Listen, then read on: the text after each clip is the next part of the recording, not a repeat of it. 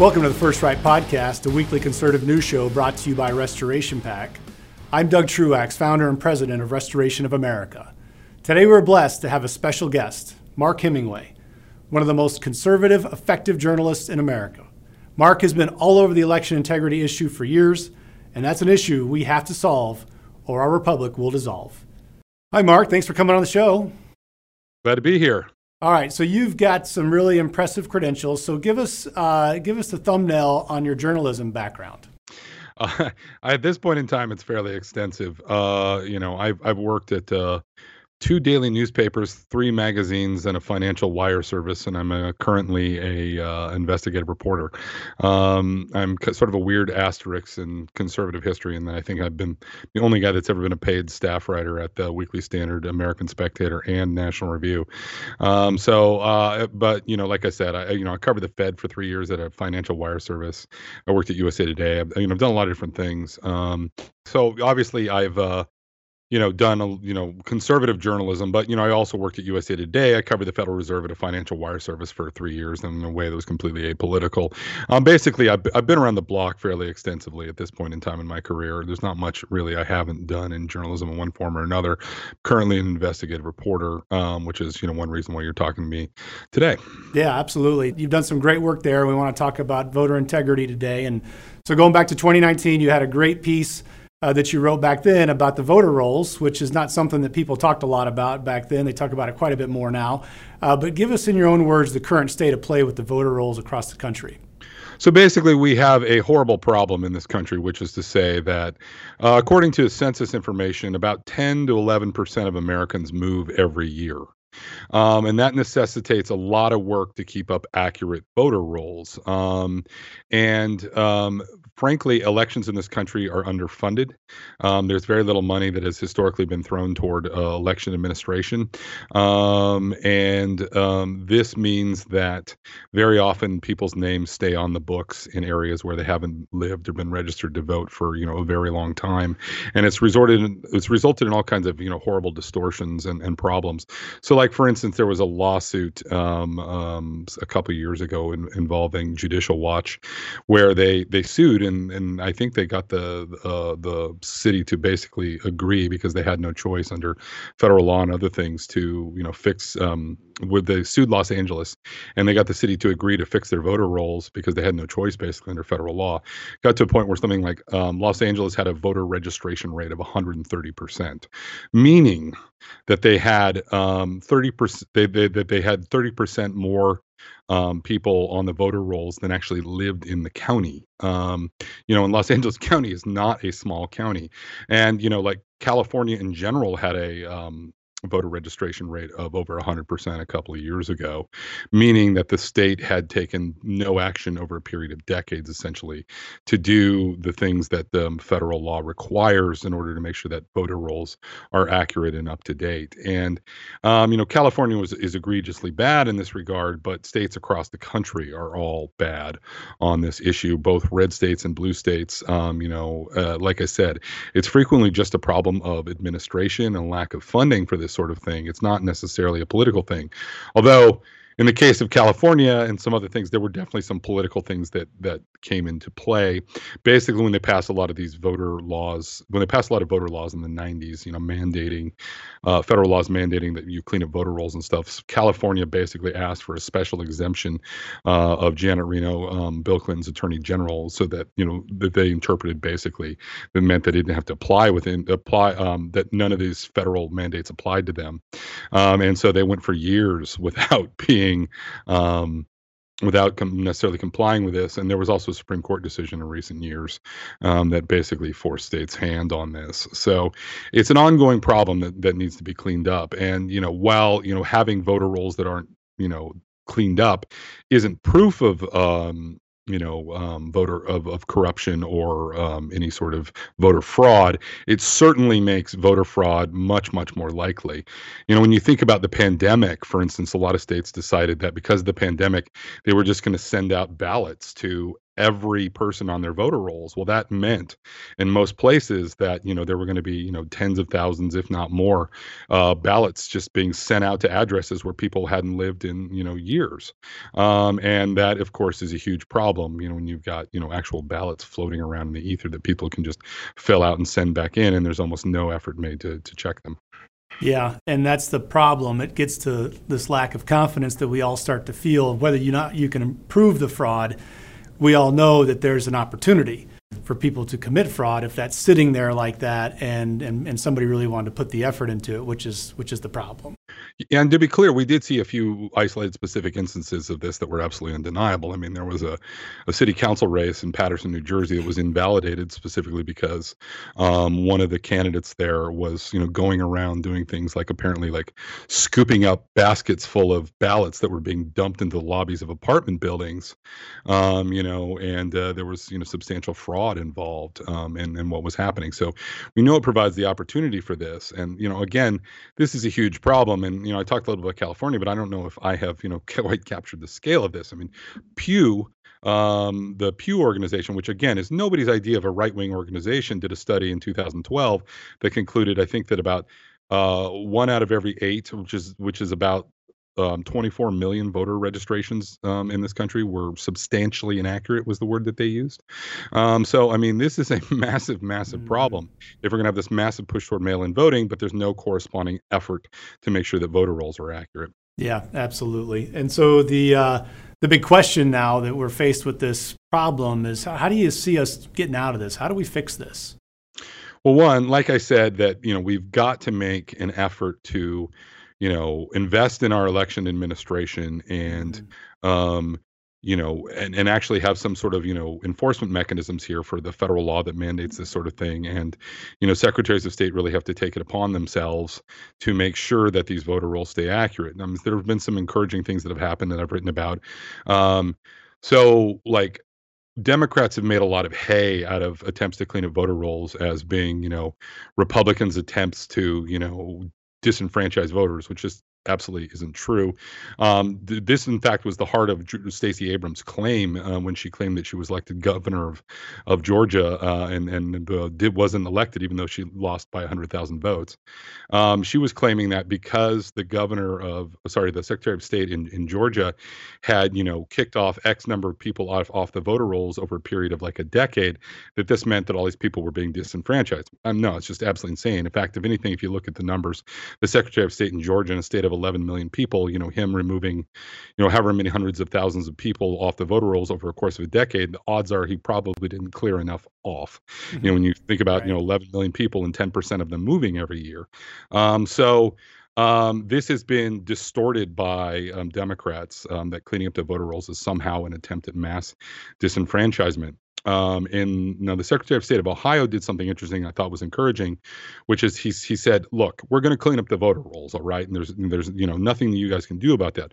But what I'm going to do is I'm going to bring in liberal groups as stakeholders here, and you're going to you know have a part at looking at the process here you know um, because the reality is is that you know once you actually sit down and look at the voter rolls and you compare them to you know known addresses and other things like that there's no denying that you know this is a problem. So you know bringing in the local NAACP groups and some other things um, you know he was able to go about cleaning up the voter rolls in Ohio and sort of minimize the political controversy out of it so it didn't look like so much of a closed door process. But you know if you get groups on the right and left together that oversee the process then well you know it becomes pretty obvious that it's not a political thing. It's just something that has to happen. So, you know, hopefully, one, um, states across the country will look at investing more in um, election administration and two bringing in different stakeholders to address the problem because you know when it's a uniparty thing that's just done behind closed doors then you know i you know everybody's you know people don't talk about as much. The left is just as suspicious as well of what the right is doing with election stuff as, as the right is even though the media doesn't cover that angle. Um, but i think if you can bring people to the table from both sides to oversee these kinds of processes you, you'll find that it, it it gets done without you know incident for the most part. Right. It's that transparency, and you just said it right there. So much gets done behind closed doors, and I think over time this voter roll thing has been building because we haven't had the transparency that we needed. I would say, you know, on a scale of, you know, a percentage scale, we had like 5% of transparency into the voter rolls based on how you could pull them down in a different state or whatever else. uh, one of the things we're doing, I know, you know, we've discussed this previously at voteref.com. We're systematically putting the voter roll up online that's come straight from the state and put it out yep. there for everybody to see so that we can get to full transparency because that's, you know, when you get to that place and everybody, no matter who you are, which side, you're like, well, yeah, I guess we can all see it and we can all crowdsource it no matter what party you are. And then you get back to the full confidence that we need to have, which is the main problem now. Everybody's getting less and less confident year over year in the whole thing. Yeah. Yeah, um, but you know, again, this is this is the kind of like unsexy, you know, you know, work that needs to be done. And there frequently isn't, you know, necessarily the the money and the state budgets and other things and the, the interest in, right. in, getting it done but it just it just has to be done if you care about free and fair elections right. and in fact this was act- actively exploited in 2020 you know obviously you know people watching this are probably somewhat familiar with the whole mark zuckerberg controversy where mm-hmm. zuckerberg spent 350 million dollars basically doling out grants directly to local election offices using democratic activists who are election experts and there's a lot of controversy and analyses that now show that basically basically what was going on is they were running a, a Democratic get out the vote operation out of local nonpartisan election offices. Now, you know, there's some question about whether this, you know, might have been legal, but you know, there's there was nothing crazy about this in the sense that um, no one had ever con- what, sorry there was nothing brazenly illegal about it in the sense that no one had mm-hmm. ever conceived of an idea where you know a billionaire would come in with $350 to shore up local election offices but the fact of the matter is is a lot of local election offices even in, in red areas were taking this money because they needed the money um, you know and and the fact that it came with strings attached was a secondary concern when you know it, it, you're just trying to like you know make sure that there isn't long lines on election day i mean this is something that we have to take very very seriously seriously because you know as long as our election offices are underfunded they're going to be vulnerable to all kinds of manipulation both by local authorities and like in the case of zuckerberg i don't know uh, hopefully that won't happen again um, but but in that case we're very definitely manipulated by their you know overwhelming need for money. Yeah absolutely it's a great point and uh, yeah, there's got to be more and more pressure and more and more visibility on this stuff so voter rolls, uh, Zuckerberg putting money in. What were some of the other prominent things you see out there with the uh, previous election or just elections in general that you consider, you know, we need to get this stuff fixed? Um, well, you know, from from the election side of things, like I'm, you know, I'm it's it's hard to say. I mean, basically the whole thing was you know was just a mess. Yeah. Um, you know, especially with the pandemic and other things like that. I mean, I don't really have a lot to add other than you know beyond the specific issues of what I've talked about in terms of you know voter rolls, there is you know just a general lack of you know organization. Mm-hmm. Um, you know, um, I mean, honestly, I think one thing that would help with the transparency was that this is something that you know my, that um, you know when I was helping my wife write her book that we you know we came across that I was sort of stunned about and I didn't realize that there was a um, Republic, the Republican Party, National Republican Party, had been under a consent decree that was put in place by a judge in like the early 1980s over some sh- shenanigans involving a New Jersey election, which basically meant that the, the Republican Party couldn't have election observers when the Democratic Party could have election observers across the country, and that dissent that that um, um, that um, consent decree was just lifted in, in 2020 and, and the republican party didn't quite have the muscle memory in terms of having you know partisan election um, um, observers out there and, and places that were you know follow, that were there to document whether or not the rules were being followed. Um, and hopefully as as you know um, I mean, it was an absolute crime that this was allowed to persist for decades. The judge that put this consent decree in place, like, kept this dissent, the consent decree in place, um, restricting the part, Republican Party's election day activities, well after he he basically retired and took senior status. Um, I mean, it was an Obama-appointed judge that finally lifted it. I mean, basically looked at it and said, like, like this is crazy.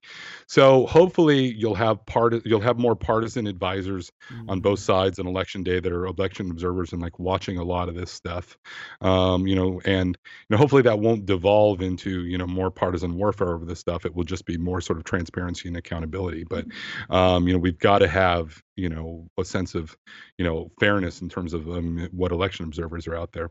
Wow, that's really interesting about that uh, consent decree. I didn't I didn't realize that, and that goes to one of the things I was going to bring up too. Is it just does seem like in general Democrats are much more interested in the mechanics of the election than Republicans are, like you know, writ large over the decades here. Uh, obviously, that contributes to it, but uh, wouldn't you would you say that in general too? Uh, the the consent decree aside, Would you say that Democrats seem to always have had more interest in just like the pure mechanics of an election than Republicans? Um, hmm. Uh, I mean, certainly there have been times, you know, you have had figures in the Republican Party's history over the years, like Karl Rove and Lee Atwater, I think that have been very keenly attuned to the sort of the mechanics of elections. I think in re- recent decades, uh, or I should say post Bush, uh, post Bush two, um, that's that's certainly been true.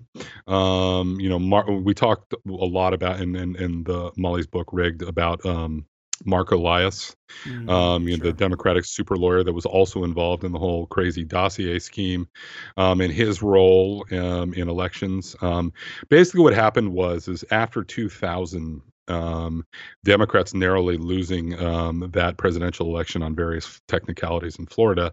I mean, let's be clear here. I mean, they've done all kinds of subsequent things since then that show that Bush won that election outright in terms of votes in Florida. But right. but that really radicalized Democrats for them to like really go after process stuff. And you saw some things happen, like for instance, the election in um in Minnesota that Al Franken won by mm-hmm. 300 votes um, in 2008, and ended up Franken being the 60th vote, the deciding vote on Obamacare. Right. Um, that election was one where Republicans, I think, were completely blindsided by how Democrats had, how good Democrats had, had gotten at this stuff. I mean, they had all kinds of sophisticated processes for using demography to analyze, um, you know, who likely cast a disputed ballot and things like that, and whether that person was likely to be Republican or Democrat and stuff. And they were very, very successful. In fact, there have been a number of analyses post that um, uh, Al Franken election to show that uh, that election may not have been you know strictly accurate, even if it was won on the legal merits at the time. Um, so um, yes, I do think that that they have been. Um, you know, there's been a huge project uh, on on the Democratic side to make hay about these things, and you got to remember until you know J- January 6th and that whole mess you know, uh, re- Democrats had disputed every single election they'd lost, more right. or less right. um, at least at the presidential level between since 2000. Um, and I mean in an official capacity with people in the, the in Congress standing up to say they thought the elections were legitimate. Hillary Clinton thought, you know, was still saying, is still saying that you know mm-hmm. Trump was an illegitimate president. Um, and then you know you had all these you know races where Democrats fought tooth and nail in close elections for Congress and Senate, like the Franken race that I mentioned. And so there was a lot of money flowing toward Mark Elias specifically for that. Um, so yeah, I, I do think in recent years that it has been a thing that they've cared about more. But obviously, post 2020, the right is um, getting back in, in in action here because, you know, setting aside all of the the voter fraud complaints, um, mm-hmm. there is a lot of things that could be said about you know election administration and you know the way that laws were applied various lawsuits. Um, there were specific things that happened in georgia in terms of how votes were counted. Um, you know there were a lot of votes counted in georgia that you know they may have been valid georgia voters but they were voting in counties where they didn't live or precincts where they didn't live which under georgia law shouldn't have been counted but they were. Um, you know and and so there were lots of of things that are very much in gray areas for Republicans in terms of, you know, maybe it's difficult to say, oh, the election result in 2020 was illegitimate um, um, in term because of fr- mass fraud, but there's all kinds of things around the margins of an election that was decided by, you know, 40,000 votes um, where things were awfully shady. Um, one of the big things that happens, and and and, and that has been happening a lot and happened a lot in 2020 is this thing um, that the lawyers call sue and settle. So what happens is a like Mark Elias's group um, will go to a state like North Carolina, like like, and this actually happened in North Carolina, where um, they will bring a lawsuit in a state like North Carolina, which is pivotal for the election, where they have a Democratic governor and they have you know maybe Democratic you know officials in, in this in in state offices, and and what will happen is is the state will invalidate their democratically passed um, you know their bipartisan democratically passed election laws. And agree to change all the election laws according to the terms of the lawsuit as a settlement rather than you know put the state through the onerous process of having to defend their own laws mm. um, and that that has happened multiple times and that was like a huge thing that happened in north carolina for instance i mean they passed a bunch of election rules some you know, like not that long ago um, with strong bipartisan majorities that were basically just invalidated because the democratic governor um, said oh, oh well well we're being sued by mark elias so we better just do what he, he wants without without any sort of input or or you know um, feeling any obligation to defend you know um, laws that were democratically passed um, and and that sort of thing people have got to be paying attention to and I think keyed into because that's really not not right.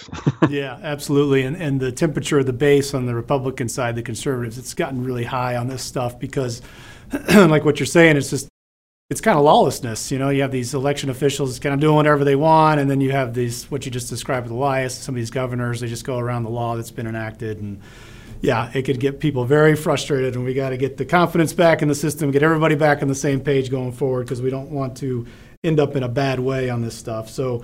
Uh, let's flip to politics then. So you see a red wave coming, or how, how are you feeling? How you how you how you sizing this next election up?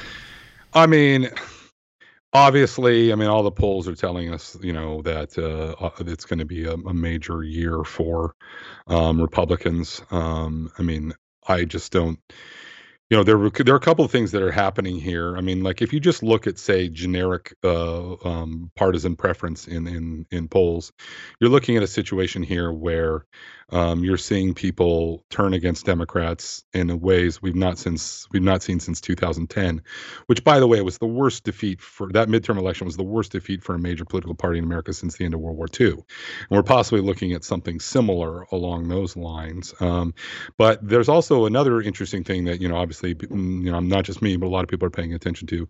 You're seeing some pretty sharp turns in demography um, in terms of Hispanics are all of a sudden very friendly to uh, Republican voters in a way that um, you know nobody could predict it. I mean, uh, if you know the, the Republican Party, and, and I mean, according to some polls, you've seen where you've seen like a majority of Hispanics um, are supporting um, the Republican Party. I, I, mean, I don't know what the Democratic Party is going to do if that in any way, shape, or form holds in the long term. I mean, typically when you are, you know, Republican looking at an election, if you're getting 35, 40% of the Hispanic vote in a given election for a Republican candidate, that is considered to be that that's in an indication of just an absolute blowout. Um, and if the Republican Party, you know, both as a result of the knee-jerk wokeism. And uh, believe it or not a lot of hispanics in this country understand the politics of immigration and what that means acutely um, and are siding with the gop on that um, contrary to what democrats have long thought. Um, never mind the you know the the bread and butter economic issues you know that you know hardworking hispanic families um, have a rep- reputation for being dependent on. Um, it's going to be, you know, a really, really interesting um, election for Democrats and and and humbling. But at the same time, like we're seeing this weird dynamic in the Democratic Party where they're so beholden to certain ideologies and certain fringe special interests that there's like no one walking them back from the plank here. I mean, even Hillary Clinton was out in a recent interview lately saying, "Ease up on the pronoun stuff, guys," and um, I just don't see that they have the will or the wherewithal to to even like know how to do that. Um, you know, there's nobody that's going to tell you know Alexandria Ocasio Cortez and the party to sit down and shut up. Um, you know, and stop you know pretending that you're the face of the party. Um, um, but so you know, barring any sort of you know massive rejection of of Biden, um, you know, an economic turnaround, and some you know way to appeal to Hispanics. I just don't see this being anything other than a bloodbath for Democrats. Yeah, totally agree. Uh, way too early to ask this question. I'm going to do it anyway. If you don't want to answer, you can bail on it because it's not fair for me to ask. But so 2024 presidential race. What are you what are you thinking right now? So it's interesting. Um, you know, I, I think the conventional wisdom still holds, which is to say that if you know Trump wants the nomination, then it's basically his. But there have been recent polling data about DeSantis that is starting to question that assumption. I mean, I think it's still early to rely on that, but uh, I think it's also true that um, um, Democrats' fixation on Trump um, um, is is sort of a double edged sword. On one hand, it's hurting Democrats um, because I think that people are tired of of talking about Trump. But on the other hand, I think it's also hurting Trump because people are getting tired of talking about Trump, and so um, obviously, Joe Biden has been a dismal failure um, in a lot of you know obvious ways as president. Um, you know, COVID is not under control. Um, the border's a mess. Um, inflation's rampant. Gas is high. I mean, like this is this is you know Jimmy Carter 2.0, um, and people just generally feel you know um, the quote unquote malaise. So um, any alternative to that that represents a rebuke of what the Democrats are doing that isn't Trump, there might be a lane for that. But look, I don't know. I mean, uh, I will say that after the last six years or so of politics, people have routinely um, underestimated Trump and his appeal, and uh, he's he's got this weird sort of like I don't know, you know, almost like Rain Man sense for um, cutting to the heart of issues and making himself relevant. So I'm not in any way, shape, or form suggesting that you know DeSantis is going to best Trump. It's just that I think it's there's a lane for DeSantis to do that in a way that there there wasn't um, even a few months ago. Yeah, right. Changing pretty quickly right now, but. Uh, be interesting to watch. I'm with you. We got to get through this next one before we talk about the one after that uh, too much. But uh, yeah, Looking good. So, hey, Mark, really appreciate all your work over the years, uh, your bravery uncovering a lot of this stuff, and, and, and just hard work going into it. And uh, on behalf of a lot of conservatives, thank you for all that you've done. Yeah, thanks for having this uh, conversation. You know, like I said, you said it's important to lower the temperature, and and I agree. Um, I, I, well, it's important to lower the temperatures. It's it's, also important that we address the real issues. And I think that there's been a lot of stuff flying around there about quote unquote fraud that isn't helpful.